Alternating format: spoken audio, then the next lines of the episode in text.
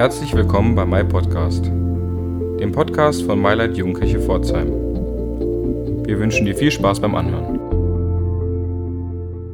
Ah, The Story of Christmas. Ich weiß nicht, wer vor vier Wochen beim ersten Teil auch schon da war. Und da habe ich die Frage gestellt, wann eigentlich Weihnachten beginnt. Oder anders gefragt, ab wann es eigentlich okay ist, Plätzchen, Lebkuchen, Spekulatius und diese ganzen leckeren Weihnachtssachen zu essen.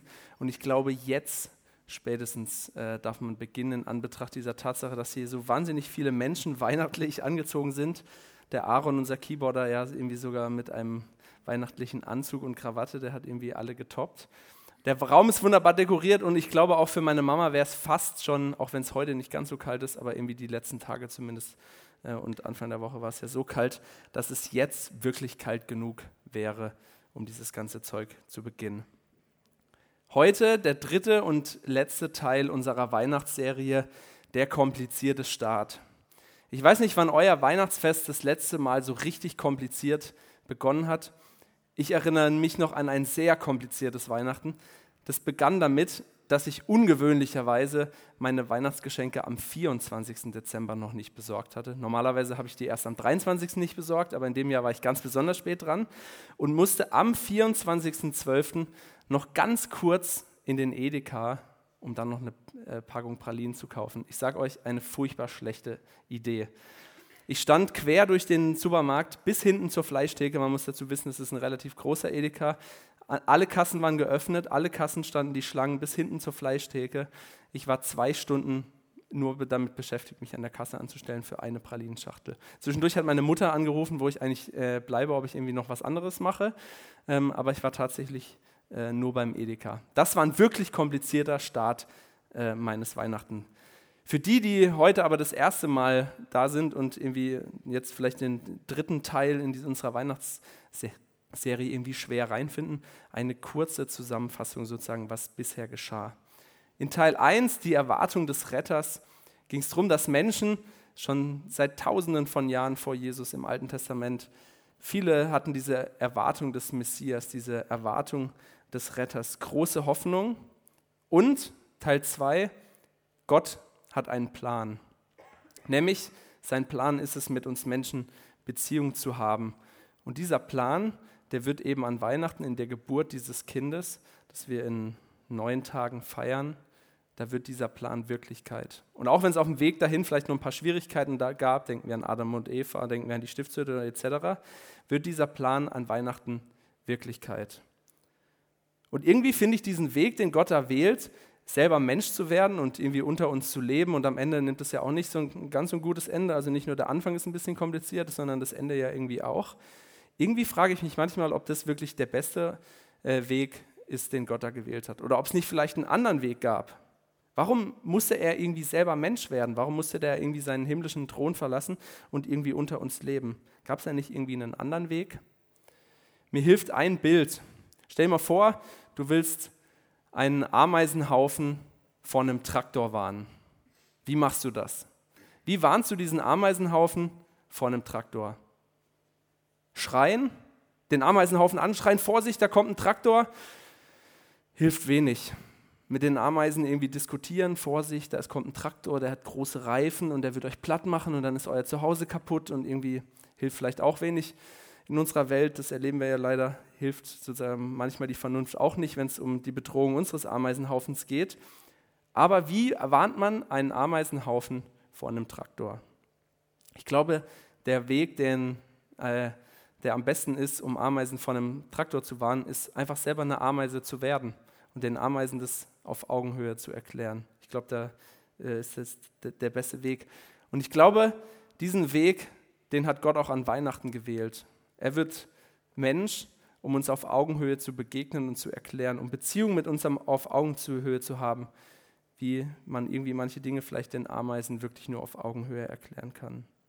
Und dafür ist Jesus eben geboren, damit Gott, damit Jesus mit uns Beziehung haben kann. Was für ein Happy End eigentlich. Happy End, damit könnte man ja schon aufhören. Warum braucht es dann überhaupt noch so einen dritten Teil in unserer Weihnachtsserie, der dann auch noch heißt, der komplizierte Start?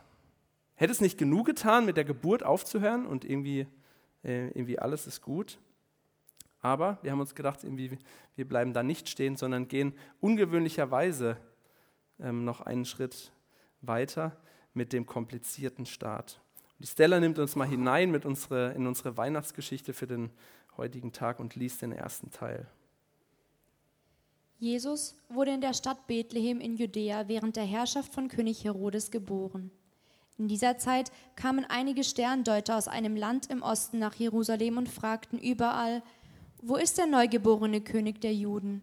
Wir haben seinen Stern aufgehen sehen und sind gekommen, um ihn anzubeten. Ihre Frage versetzte Herodes in große Unruhe und alle Einwohner Jerusalems mit ihm. Er berief eine Versammlung der obersten Priester und Schriftgelehrten ein.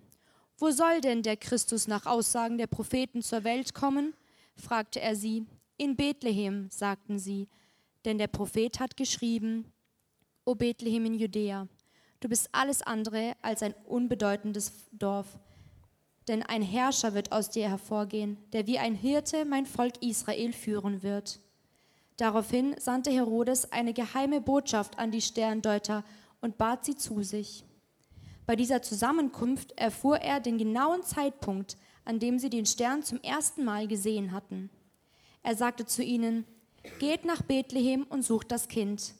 Wenn ihr es gefunden habt, kommt wieder her und erzählt es mir, damit auch ich hingehen kann, um es anzubeten.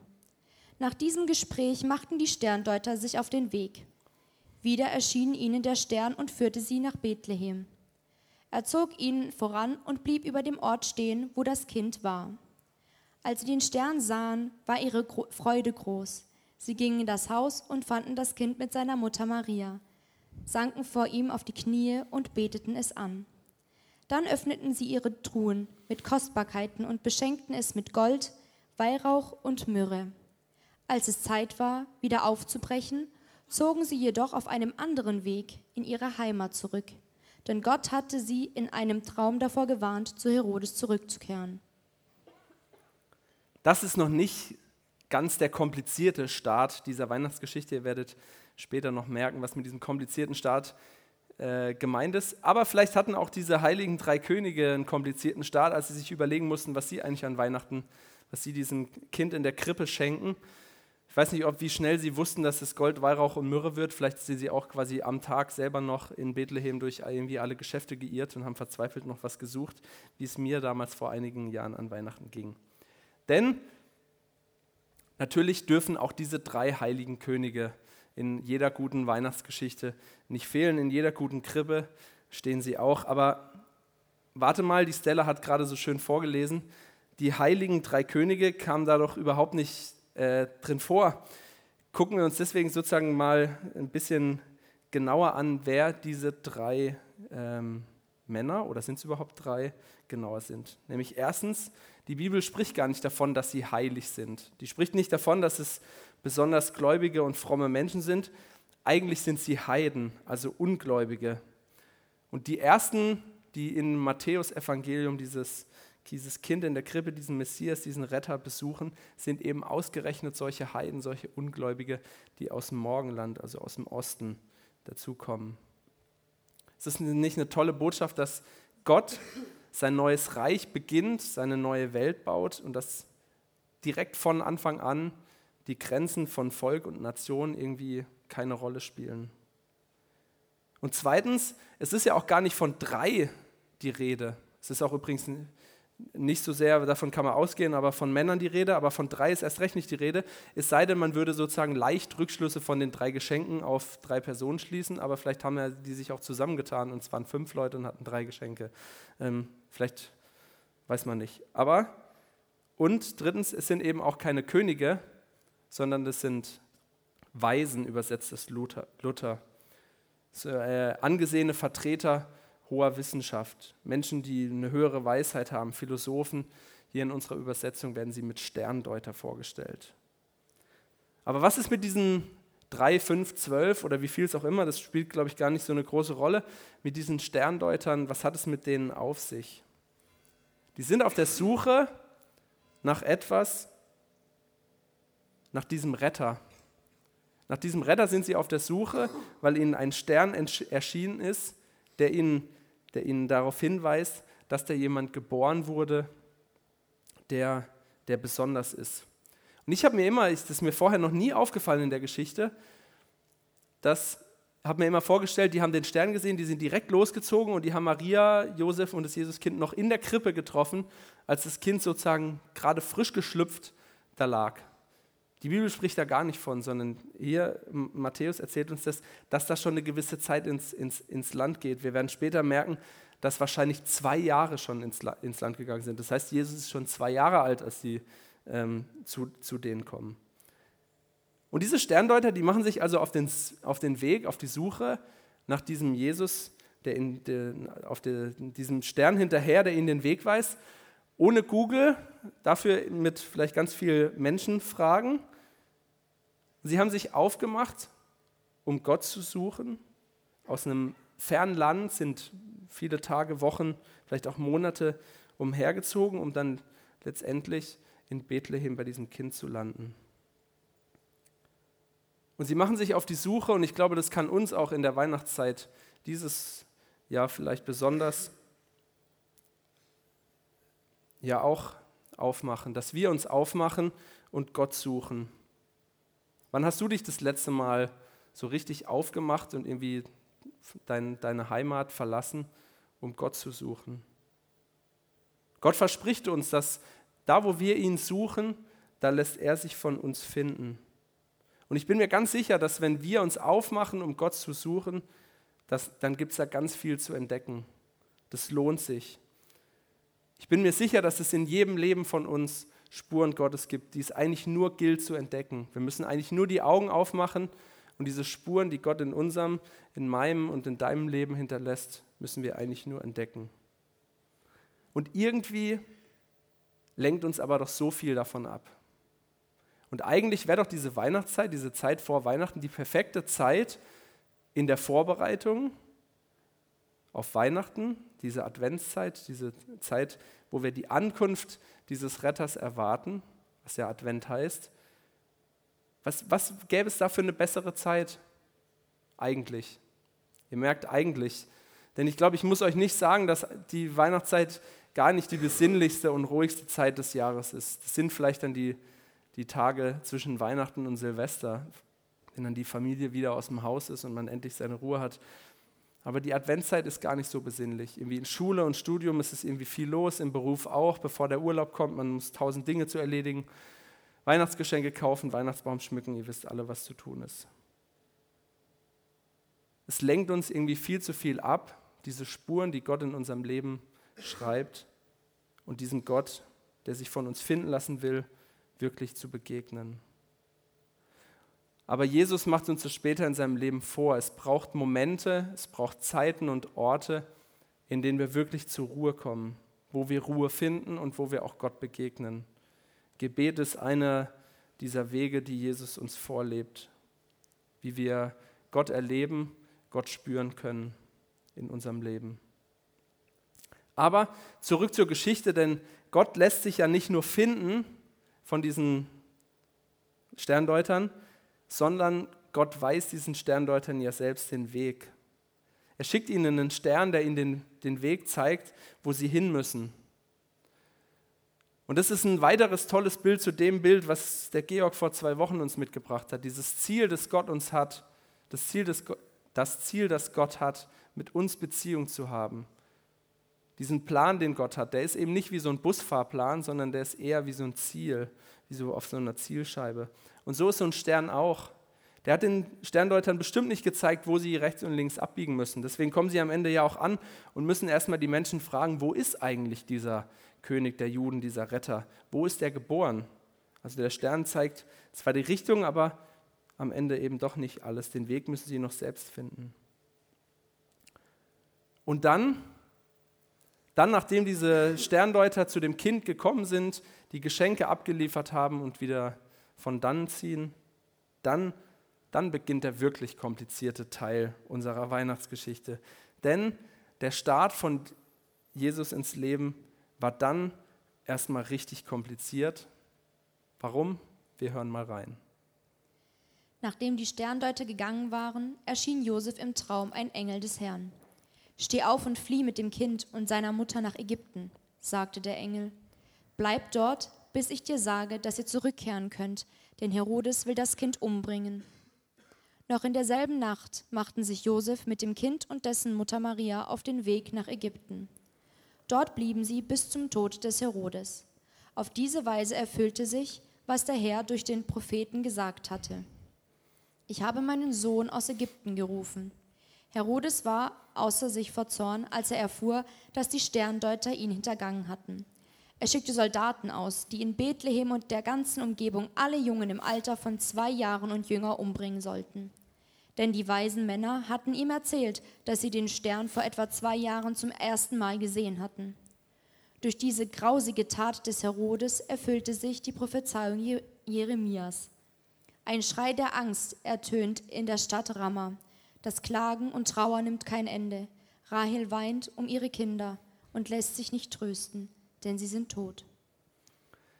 Ja, man könnte sagen, was für ein brutaler Start ins Leben für diesen kleinen Jesus. Ungefähr zwei Jahre alt. Er wird als dieser Retter geboren. Die Menschheit hat ihn erwartet. Und dann trifft irgendwie diese kleine Familie die Brutalität der Realität ganz schnell. Und noch was ist interessant an, uns, an diesem zweiten Abschnitt. Wieder spricht Gott zu Josef durch Träume und durch Engel. In der ganzen Weihnachtsgeschichte ist das sozusagen ein, äh, ein typisch für das Verhältnis von Josef und Gott. Gott spricht immer mit dem Josef durch Träume und durch Engel. Und jedes Mal gehorcht der Josef diesen Aufforderungen des Engels. Durch sein tiefes Gottvertrauen, was jo Josef hat, vertraut er dieser Botschaft von Gott, dieser Botschaft, die der Engel ihm bringt, und folgt dieser Aufforderung und flieht nach Ägypten. Er flieht nach Ägypten, weil es nötig ist, weil dieser König Herodes eben auch von dieser Geburt dieses Wunderkindes erfährt. Und das ist für König Herodes ein ganz großer Konflikt, in dem er da steht. Nämlich, da wird ein Kind geboren, von dem gesagt wird, das ist der König der Juden, das ist der Retter. Und er selber ist ja König Herodes. Und es kann schließlich nur einen König geben. Es gibt nur einen König, Herodes, und deswegen kann es auch keinen anderen König geben. Und dieses Kind, das da geboren wird und dem der Titel gegeben wird, dass es der König der Juden ist, das muss sich für König Herodes so angefühlt haben, als ob das da sein Herausforderer wäre. Und da gibt es dann für König Herodes nur einen, einen Weg, nämlich dieses Kind schon ganz früh beseitigen zu lassen, bevor es für ihn für eine ernsthafte Gefahr wird. Aber wir wissen, Josef hat diesen Rat des Engels befolgt, ist mit seiner Familie nach Ägypten geflohen. König Herodes, Herodes findet dieses Kind nicht, das er, das er sucht und wird daraufhin so wütend, dass er eine Strafe äh, vollzieht, die wahnsinnig brutal ist. Er lässt alle Kinder bis zwei Jahren massakrieren, weil er von den Sterndeutern weiß, dass es ungefähr zwei Jahre her war, dass sie diesen Stern, der auf die Geburt des Kindes hinweist, das erste Mal gesehen haben.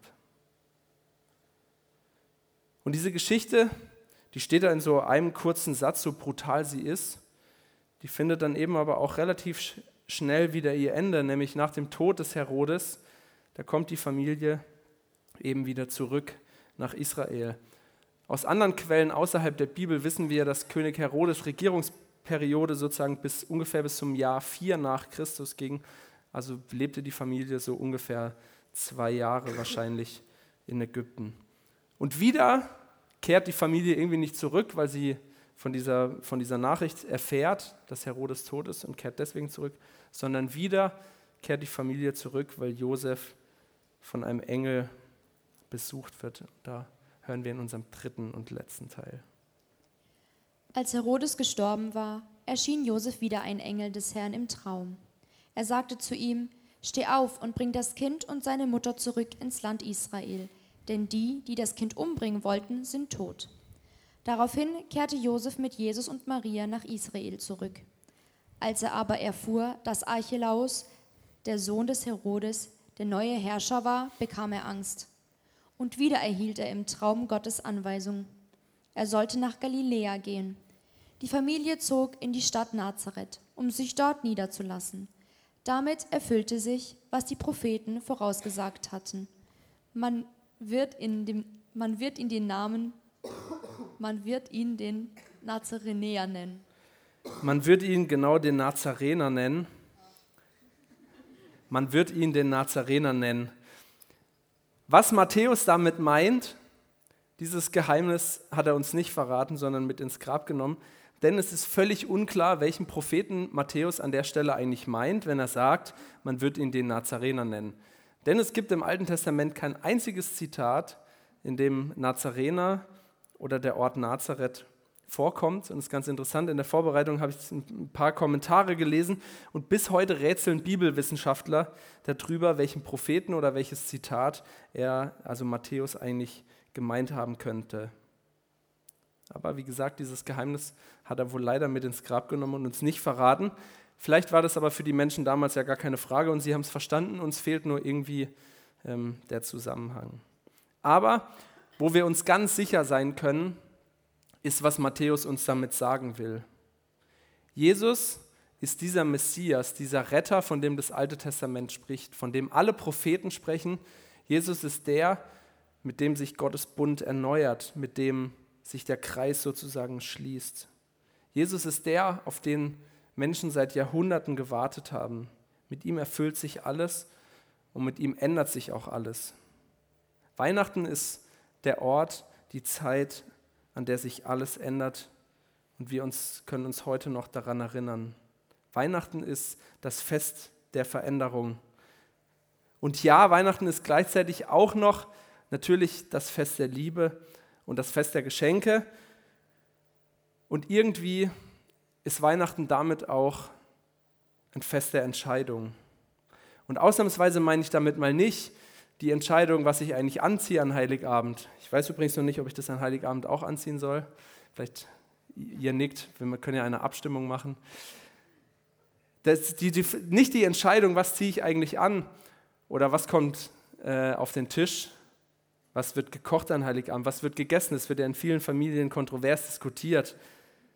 Ausnahmsweise meine ich mal nicht diese lappalen Entscheidungen des Alltags sondern ich meine die Entscheidung, die diese Geschichte von Weihnachten, die Entscheidung, die diese Story of Christmas irgendwie nach sich zieht. Denn es gibt ja zwei Möglichkeiten, wie wir uns zu dieser Geschichte, zu dieser Story of Christmas verhalten können. Entweder wir können uns verhalten wie diese Sterndeuter, die sich aufraffen, die losgehen, die Gott suchen, die Gott finden in diesem Kind in der Krippe oder eben auch nicht mehr in der Krippe, je nachdem, wie vielleicht konnte Jesus mit zwei auch schon laufen, die vor diesem Retter, vor diesem Jesus niederknien, ihn anbeten und ihm Geschenke bringen. Oder wir können das tun, wie König Herodes das gemacht hat. Wir können alles tun, um uns selbst in den Mittelpunkt zu stellen. Herodes lässt nicht zu, dass da jemand ist, der sein Leben ändert. Er lässt nicht zu, dass da jemand ist, der vielleicht größer ist als er selbst. Er lässt nicht jemand zu, dass da jemand ist, der sein Herz verändert, weil er sein Herz an andere Dinge hängt. König Herodes hängt sein Herz an sich selbst, an seinen Stolz, an sein Amt, an seine Macht.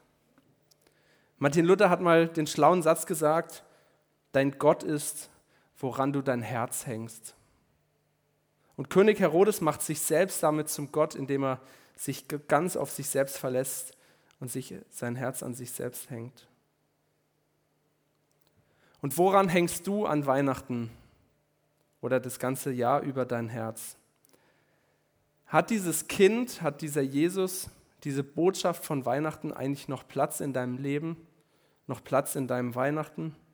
Gibt es da noch einen Platz unterm Weihnachtsbaum, vielleicht ganz hinten links, hinter den großen Geschenken, wo Jesus vielleicht noch sein könnte? Oder bist du, wenn du ganz ehrlich bist, sind dir einfach an Weihnachten andere Dinge wichtiger? Würde dir Jesus vielleicht gar nicht fehlen, wenn er an Weihnachten gar nicht da wäre? Oder würdest du merken, wenn Jesus nicht da wäre? Und wollen und brauchen wir Jesus überhaupt bei unserem Weihnachten dabei? Und damit meine ich nicht so einen Satz, den man gerne mal sagt, irgendwie, ach ja, Jesus, ich lade dich übrigens auch noch zu unserem Weihnachten ein. Ich glaube, so ein Satz ist zutiefst unbiblisch. Jesus, irgendwie, ich lade dich ein. Egal ob zu Weihnachten oder sonst zu meinem Leben. Ich glaube sogar, er ist irgendwie arrogant und überheblich. Nicht wir laden ein. Nicht wir sind die Gastgeber, die Großzügigen, die Beschenkenden. Nicht wir machen den Anfang, sondern bei Jesus ist es genau andersrum. Er ist der Gastgeber, er macht den ersten Schritt. Und deswegen sagt die Bibel uns auch nicht, dass wir ihn einladen sollen, sondern die spricht davon, dass wir ihn annehmen und empfangen sollen.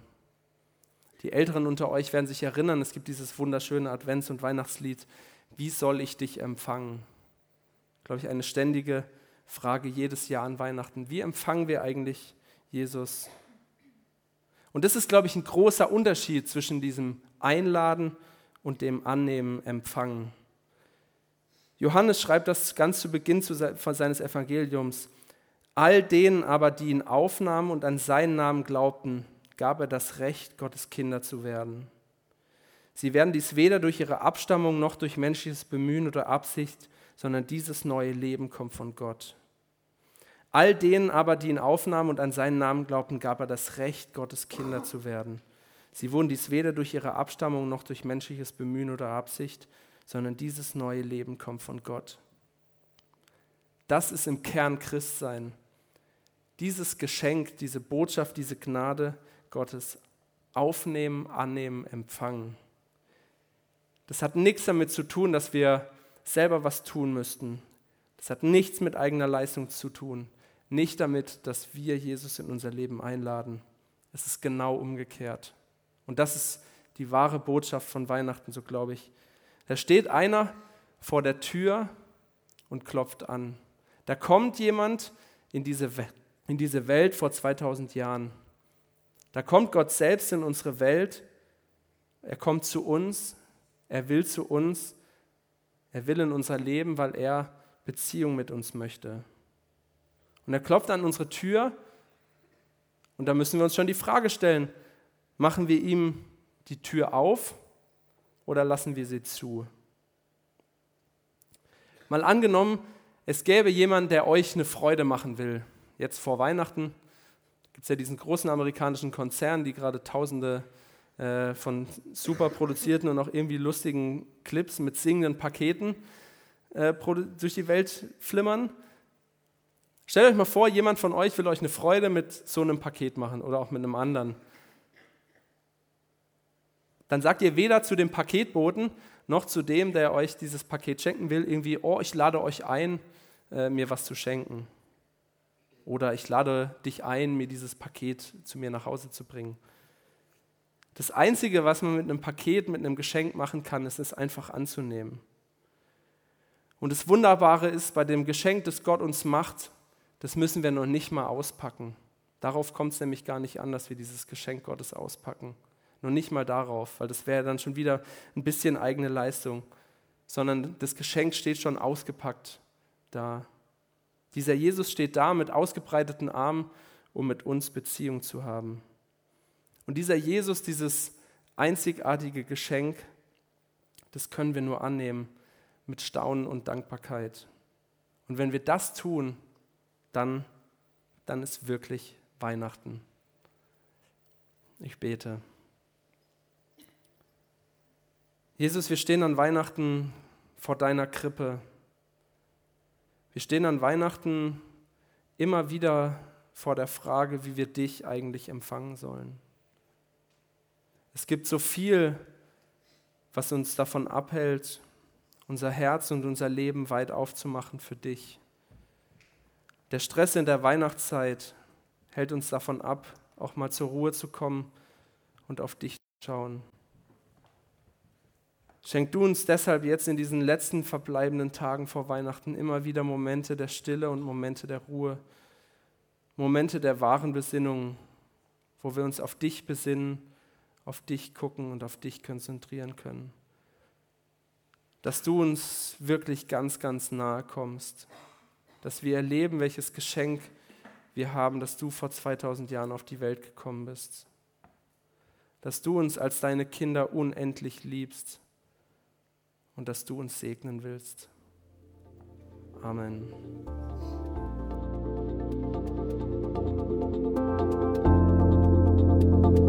Das war mein Podcast. Du willst mehr über uns erfahren? Dann gehe auf unsere Homepage oder folge uns auf Instagram und Snapchat. Oder schau doch mal bei unseren Gottesdiensten und Veranstaltungen vorbei. Wir freuen uns auf dich.